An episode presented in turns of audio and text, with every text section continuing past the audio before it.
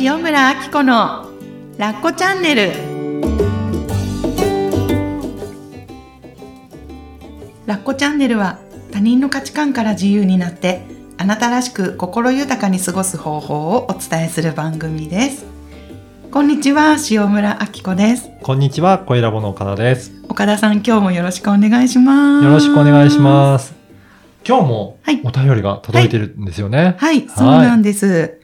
えー、第123回はい。の時に、えこれもライブ配信しながらの収録の時だったんですけど、えっとね、子供の登園しぶりはいに。悩むお母さんからの、えーご相談にお答えしたんですね。えー相談内容は、幼稚園がこの春始まったばかりのはいお嬢さんが、もう園バスに乗るのにもう本当にもう全身で抵抗して嫌がって、で、もうお家でも嫌だ、嫌だと。で、その様子に心が折れそうっていうお母さんからのはいご相談でした。うんはい。で、その回を配信した後に、はい。また、あるお母さんからお便りが届いたんですね。はい。はい。えーそのお母さんからのね、うんお便り読ませていただきます。はい。あっこさん、お久しぶりです。まさに今の私にぴったりな内容です。えー息子が新1年生。連休明けの行きたくない。えーこれゴールデンウィーク明けだったのねうん。一日休ませちゃったんですが、旦那に、俺だったら引きずってでも行かせるって言われましたう。ん仕事に行ってて、自分が仕事に行ってて、えー学校の電話には出れなくて、おばあちゃんに対応してもらったら、それは対応ミスだな。先生は不信感抱抱いたんじゃない？と言われてしまいました。私は私なりに頑張って悩んで、今でも悩んでて、朝から超泣いてます。愚痴な内容ですみません。帰ったら、アッコさんのポッドキャストをよく聞いてみます。ということでした。うん。えー、ありがとうございました。うんしーちゃん、ありがとうございました。えっとね、そう、登園しぶりの内容はい。に対して、今年新1年生のお母さんからお便りをいただいたんですね。はい。で、あの、まずこれを読ませていただいたときに思ったのが、やっぱりね、うん。登園しぶりと不登校、うんまあ不登校ではないと思うんですけど、うんうん彼女、彼はね。やっぱね、ちょっとインパクトというか、やっぱステージが違うだろうなと思って、ね幼稚園とか保育園とうん。小学校に上がってからだと、うん。うん。ちょっと違うかなっていうのはある。ね。え。はい。親が受けるインパクトも違うだろうし、この子供の年齢でね、うん。その自分が認識できることっていうのもなんか違うと思うし、なので、えっと、ポッドキャストの中で私が登園しぶりのお母さんにお伝えしたのは、もう、なんとかなるみたいな、結局、結果的にはそうなんですけど、でも、あの、やっぱり小さい子なので、あの、まあ、あとは慣れてもらうことを見守っていく。うん。っていう、そっちの視点の方向性がはい強かったんですけれども、でも、やっぱりもう1年生になると、うんもう7歳、6そうですね歳、7歳とかですよね。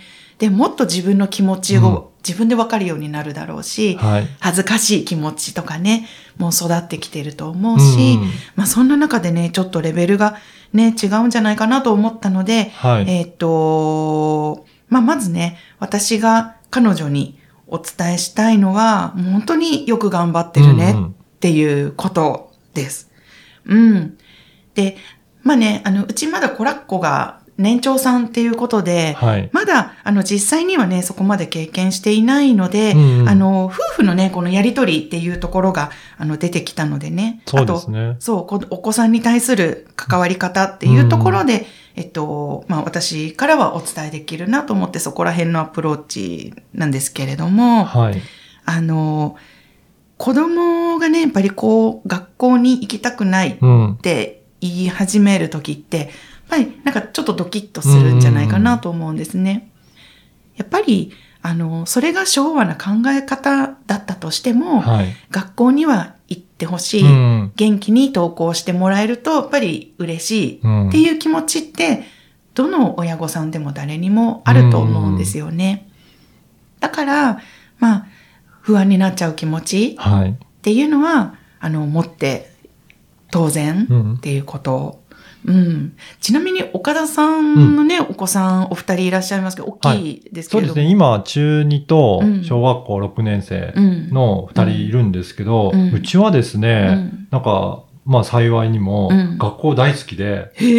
はい。あの、学校に行けない時の方が辛くって、うん。やっぱりインフルエンザとかかかったりすると、やっぱり登校、登校したらダメじゃないですか。うんうんそうすると、うん。やっぱり悲しくなって、まあ、た、ね、熱が多少あるぐらいだったら、うん。まあ体はそんなに無理すれば動けなくはない状態だと、はい。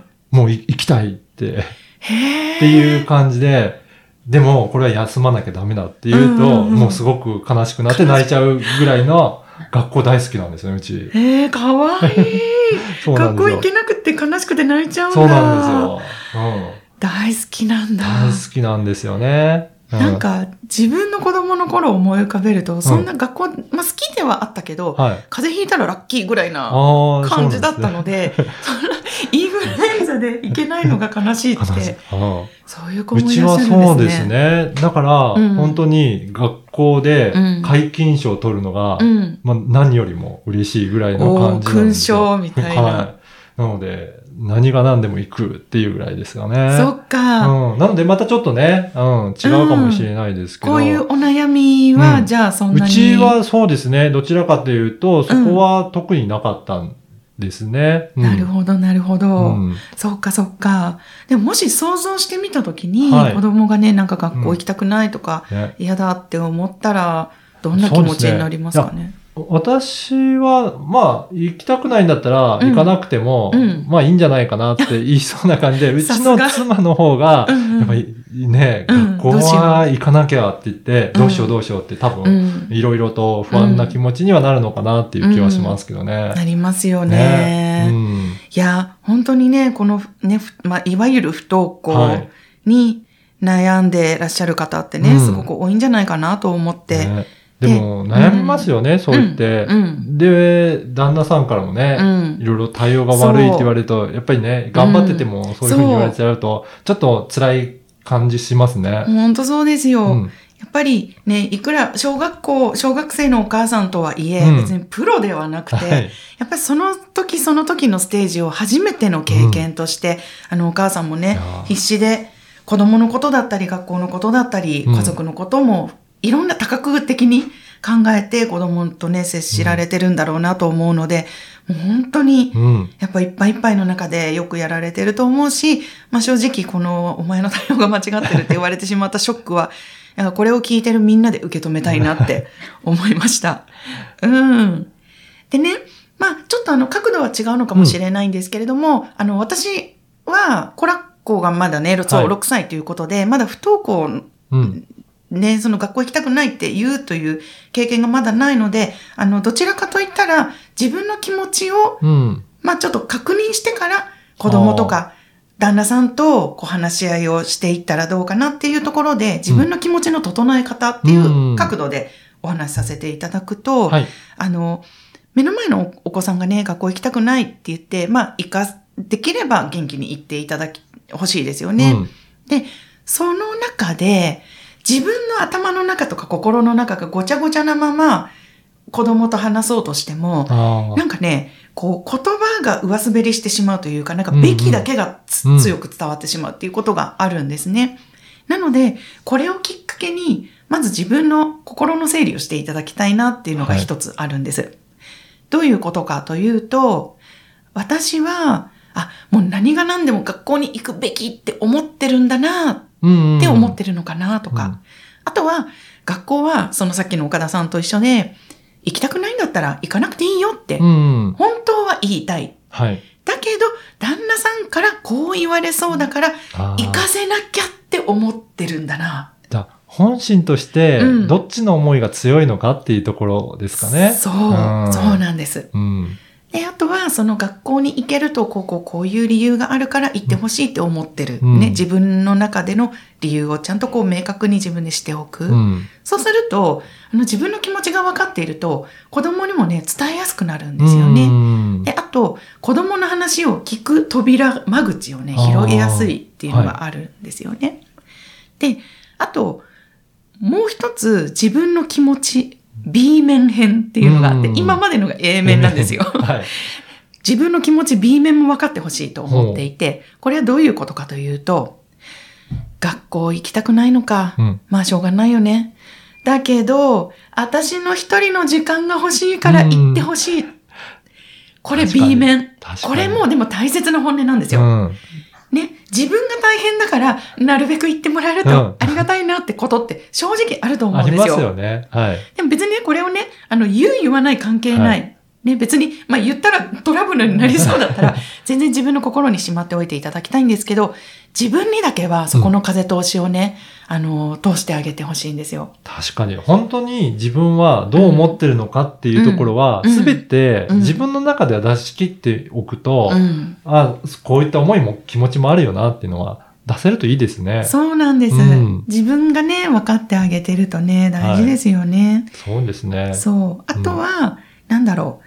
こういう時どう対応していいかが分からないうんから、とりあえず行かせたいとか。ああ、はい、はい。うん、自分が心もとないから、うん、行かせるのが、とにかく全ての正解だうん。うん、と思いたい。自分ね。はい。とか、あとは、なんだろう、行きたくない気持ちがわからないうん時も不安を感じるんじゃないかなと思うんです。そうですね。子供が何を考えているのかうんわからなくて、そう、うん、そこで戸惑うっていうのもあるかもしれないですね。ありますよねうん。それこそ、まあ私もそう、昭和のね、うん子供時代で、学校に行くのが当たり前で子供時代過ごしてきたので、学校に行きたくないって気持ちが分かってあげられないと、うんもう会話がやっぱりなんかどうしていくかが分からなくなっちゃう。その対話がね、大事っていう言われてる昨今そうですね。でもとはいえ、うん、どう受け止めていいかが分からないっていう気持ちを、うん。もしあったとしたら自分でまずそれを受け止めてあげる。うん。その自分の本音の B 面にすごいいろんな本音がぐちゃぐちゃあるんじゃないかなと思うので。まずその子目の前の子供を通して自分の気持ちをまずこう整理してあげる。うんうんそれから旦那さんなり子供と話してあげると、よりなんかコミュニケーションがね、うまくいきやすいんじゃないかなと思いました。だから自分の中がごちゃごちゃしてる状態でいろいろ対応するよりも、うん。まず自分の中でこれだけ気持ち、いろんな気持ちがあるんだっていうところが出ておくと、うんちょっと落ち着いていろいろ話できるような感じしますね。例えば、ば、そう、じゃあ、あの、自分の一人時間が欲しいから行ってほしいってなってるとするじゃないですか、はい私が。で、そ、そんな状態で旦那さんと話した時にね、お前結局自分が楽したいだろうからだろうって言われたとしますよね。まあ、その言い方自体カチンとはくるんですけど、本音なんですよ、それ。うん。で、図星を疲れたうん。けど、自分では認めたくない。はい。そうすると、そんなことないわよ、あんただって、とかって、ちょっとなりがちなんですよね。はい。けど自分が、いや、実はそうなの。私うん一人時間、もう本当に頑張ってるし、うん育児。この時間だけはうんちょっとほっとしたい、うんみたいな気持ちがあると、ね、あの子供がやっぱりこう健やかに学校に通ってくれていると、それもより安心感を得られるっていう、自分を分かってあげてると、旦那さんにそれをね、素直に出せたりとかするんじゃないかなと思うので、自分との関係っていうのを、そうか。うーんまずね、いろんな人じゃなくて自分からっていうところですね。はい。おーそうそうそう。そうなんですよ。でね、まあ、あの、私がね、今、こう、伝えてあげ、伝えられることっていうのは、こういう自分との関係性、家族との関係性とかなんですけれども、今日はね、はい。実は、あの、私の仲間の一人でね、はい。不登校の専門家の方がいらっしゃるんですよ。はい。はい。お呼びしてもいいですか？この方まあに。ぜひぜひ、はい。はい。ぜひご意見伺いたいなと思って、えー花の調べ、まゆみさん、はい。不登校のね、お、お母さんの心に寄り添われています。まゆみさん。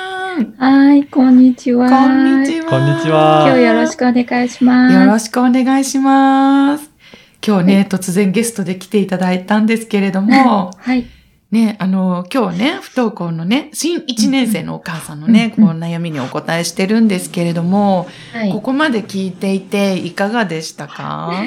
はい。えっ、とね、もう、アッコさんのうん言。葉に、すごくもう、なんて言うんだろう、もう、すごいいっぱい答えがえやってて、うんあすごくいい、あの、返お返事されてるなと思って、すいません、ちょっと上から目線で、ーそんな風に感じました。ありがとうございます。そう、問題が起きた時って、まず自分自身を見つめるところから始まりますよね。うーん。っていうのも、そうねうん、すごく、あの、伝わってて、なんか私がグッときました。あ、アッコさんのお返事に。事はい。えいえいえ。そうですね。あと、なんだっけ、このお悩みの中で、はい。こう旦那さんの言葉として、うん。なんか先生は不信感を抱いたんじゃないか、みたいなことを言うん。うんってましたけど、うん。私は全然そんなことはないと、うん思っているので、うん。全然これは、そのミスなんて全然感じられないと思うので、うん安心してほしいなと思います。ああ、それすごく安心しますね。ね安心しますね。うんうんうんうんうん。ちゃんと連絡をね、してある、して、うん、先生にはお休みするっていうことが伝わっているんだったら、うん。全然問題はない。うんうん。はい。ですね。うん。うんうんうん。で、そうですね。あとは、うん。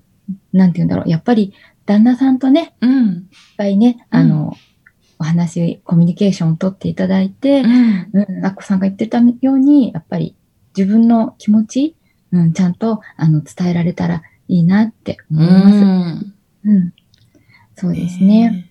あと、その、なんて、やっぱり、どうしても男の方って、どちらかというと、ネバべきに傾うくんことが多いかなって思うんです。ー岡田パパはすごい、すごい素晴らしいって思ってるんですけど。柔らかうん、な方そう。そう、やっぱり、あの、ねばならぬっていうところで、やっぱり会社にも行ってるし、そういう世界で生きてきてるから、うん。そういうふうに、やっぱり偏ってしまいがちなんだけれども、うんだけどもそうではないんだっていうことを、あの、なんて言うんだろう。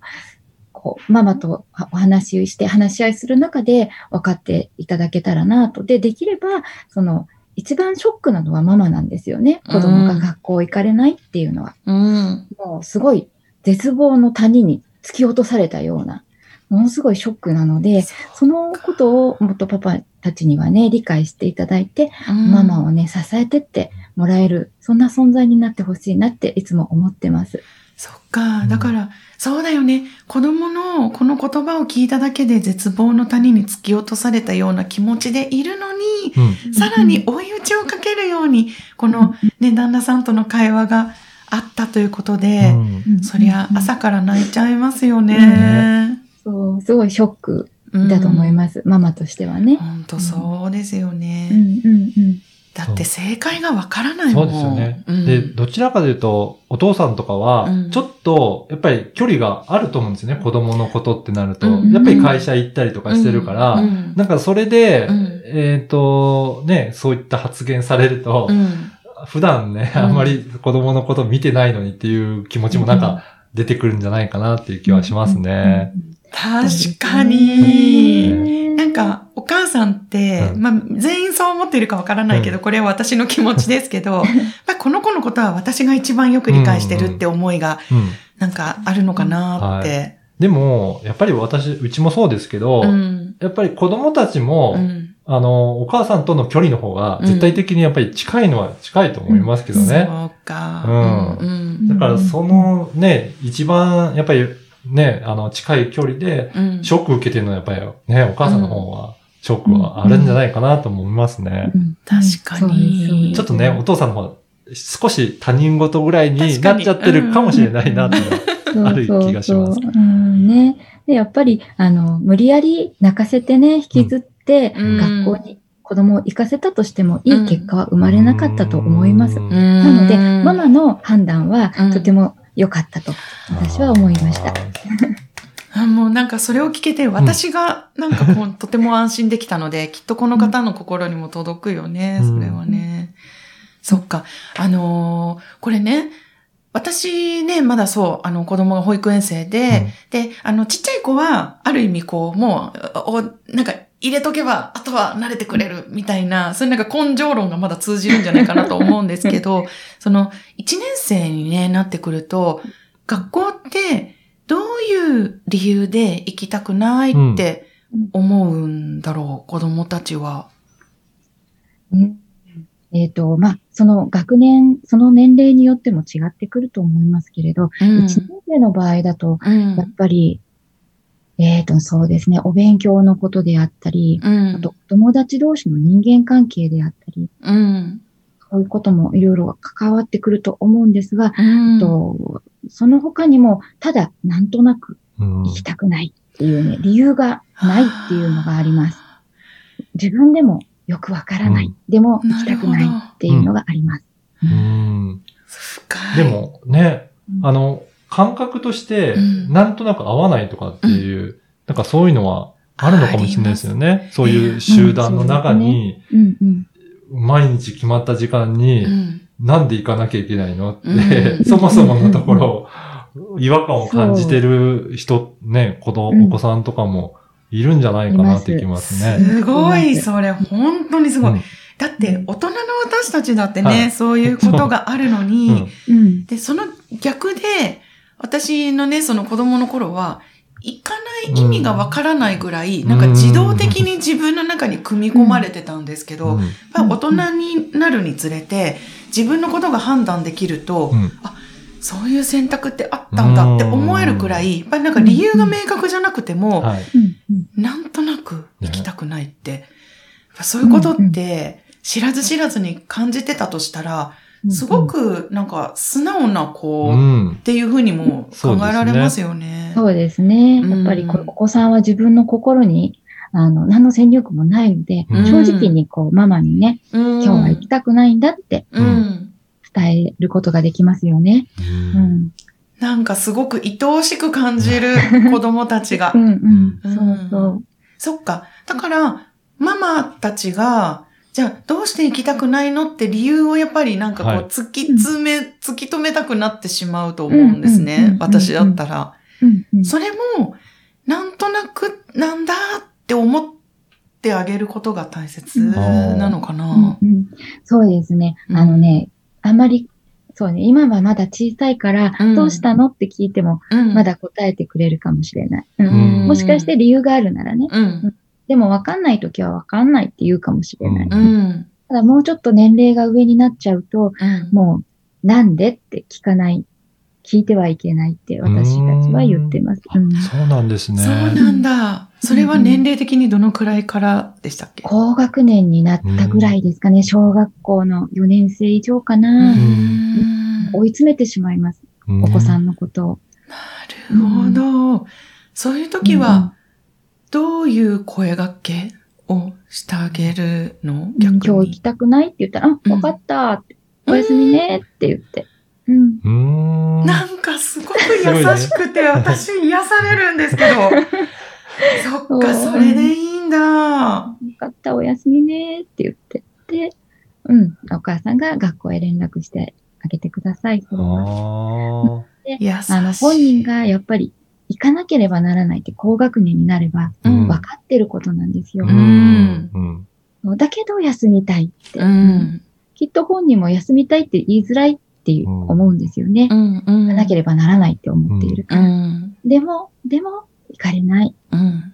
うん、その気持ちをママに行かれないって素直に言ってくれたことが、あの、とってもありがたいなって思いますね、私は。うんうん。本当にそうですね。うん確か。に高学年くらいになると、ん自分が思ってることもんママにも言わない、うんうん言えないんじゃなくて言わないっていう選択うんになってくることありますもんね。ありますね。秘密がね、う。うん出てきますからね。うんそれ、そんな中、この気持ちを伝えてくれるっていうこと自体がうん、うん、うん。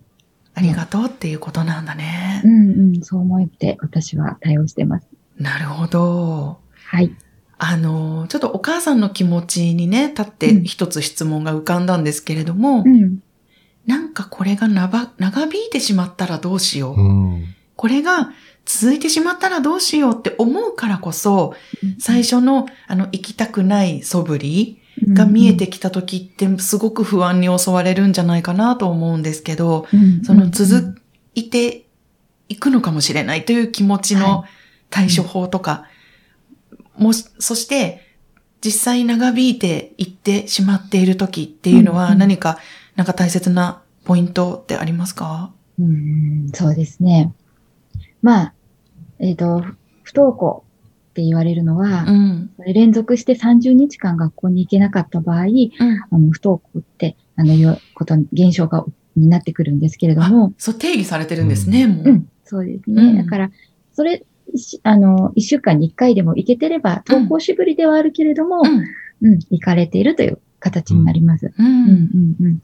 ただ、そうですね、長く、もちろん、ね、怖いですよね、不登校になるのって、うんお母さんとしてはね。うん。だけど、これはね、お子さんを自分の思う通りにコントロールすることはできないです。うん。はい。うん。なので、もう、待つしかない。お子さんが動けるようになるまで待つしかないですね、お母さんは。ただうん、私は待ち方があると思っています。うんうん。うん。